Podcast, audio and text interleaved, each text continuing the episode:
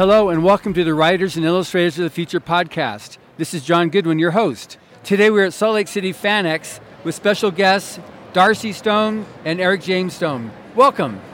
Thanks Thank for having you. us.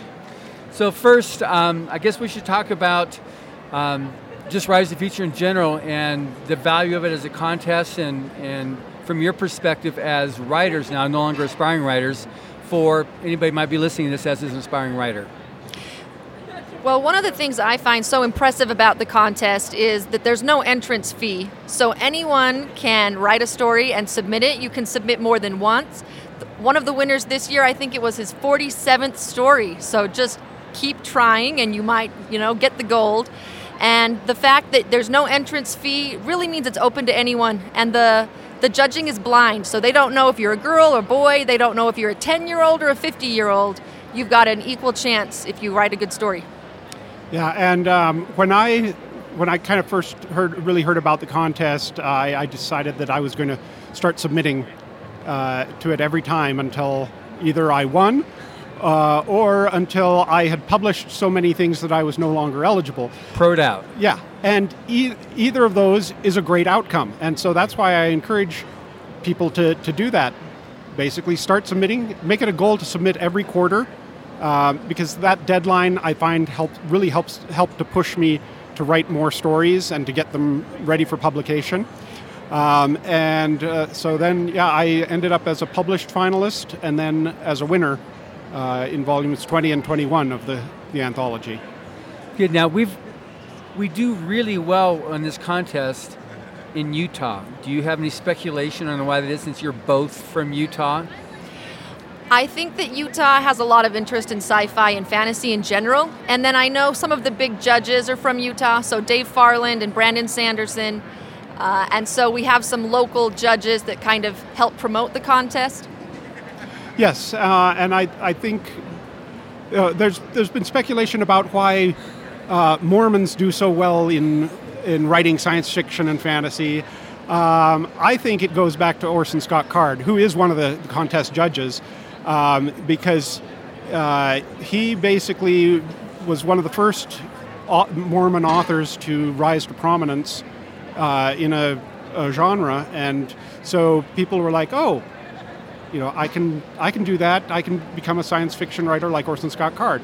And he's got in his book too on, on writing. He tells people to enter the contest. yes, uh, yeah. His his book on books on writing are, are excellent sources of, of learning, and yeah, he he in fact was one of the people who encouraged me to enter the contest when I was taking his writing workshop. Well, now you've been coming to the award ceremony since you've been a since you were a finalist and a winner. Um, how have you seen the the progression or, or the evolution of the contest over the years that you've been involved? Because that's like 16 years. Yeah, it's it's been really impressive. The, the the quality of the the the writing winners uh, just goes up because as it gets more competitive, it uh, you know the, the stories are, are better and better. Um, And I think the artwork as well. yes, the illustrators, uh, uh, their artwork has grown by leaps and bounds uh, in the time since I was a winner. And the award ceremony itself, every year you're like, how are they going to ever outdo this? And then the next year they manage to knock your socks off. Yeah, Yeah, that was uh, when we did this year by having our, our 16 foot robot. You Yes, know, that was that was quite a, a caper there. So, on um, from your perspective, what was the most valuable part of the of the whole experience of Writers of the Future? From either from submitting and just you know submitting to the contest, uh, winning the workshop, the award ceremony, the media, the connections. What, what's been for you? Yeah, that, I mean that's a difficult question to, to answer. I mean, uh, when I was just starting starting out, decided Sure. to, to become serious about writing, the the contest deadlines was the most important thing to me because it, it uh, I'm kind of a lazy person by nature, and so having a, a deadline and a goal really helped me to get just get writing and to polish things up so that they would be ready. Um, then after going to the, the workshop, uh, I mean, just meeting the judges and the, all the advice that they gave was was valuable to me. Um, in the long term, I think just the connections I've made with other writers and with the judges uh, have, have been valuable. Um, and so yeah, they've really helped my career to progress. Good. Yeah, and I know for me it was just a really big confidence boost uh, to get the grand prize. When I wrote the story originally, it was mostly just for myself. I had just planned to, you know, write a story, and Eric was the one who encouraged me to submit it to Writers of the Future, and I hadn't really expected it to re- to go far. And so when they called me back and said I was a finalist and then eventually the grand prize winner, I was like, "Hey, wow, I can I must be good at this. And so now it has encouraged me to keep writing, and I'm I'm hoping to to get some novels published. And I've been talking with some Hollywood producers that are interested in turning the story into a movie. So we'll see if that goes anywhere. So that movie, I mean, that uh, story was called Mara's Shadow, and it was in volume 34. It is a medical thriller. It's an amazing story, and the and the uh, antagonist in the story is Is a moth. So any of you that have bug phobias, it's a great story for you. Sam. What was your your? You had two stories, so Yes, I had two stories. Uh, the first was a published finalist in Volume 20 called In Memory, uh, and it's about a mathematician whose mind has been uploaded into a computer, um, and he discovers that there are some holes in his memory.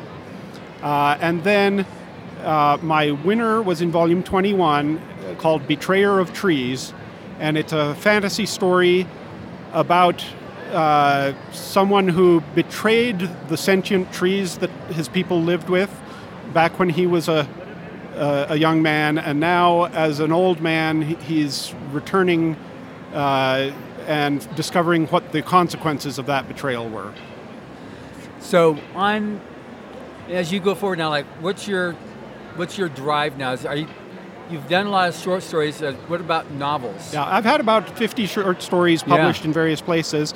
Um, uh, I have another short story coming out in analog science fiction uh, probably in about two months.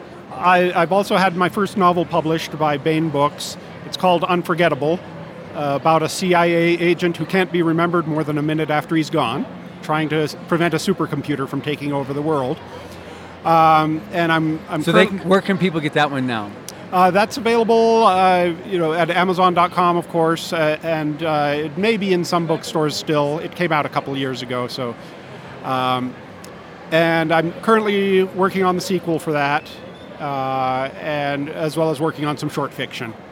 Good. And then your plans? Yeah, so I'm working on turning my winning story into a full length novel, and then I'm also working on a middle grade fantasy novel that hopefully I'll have done in the next year. Oh, good.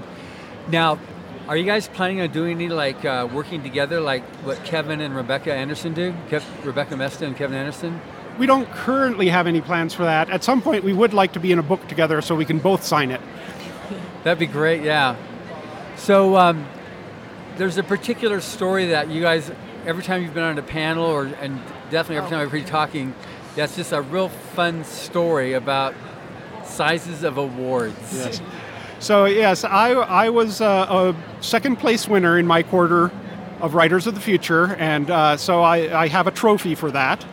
Yes, a little trophy, because then I won first place in my quarter for Writers of the Future, and my trophy is significantly bigger.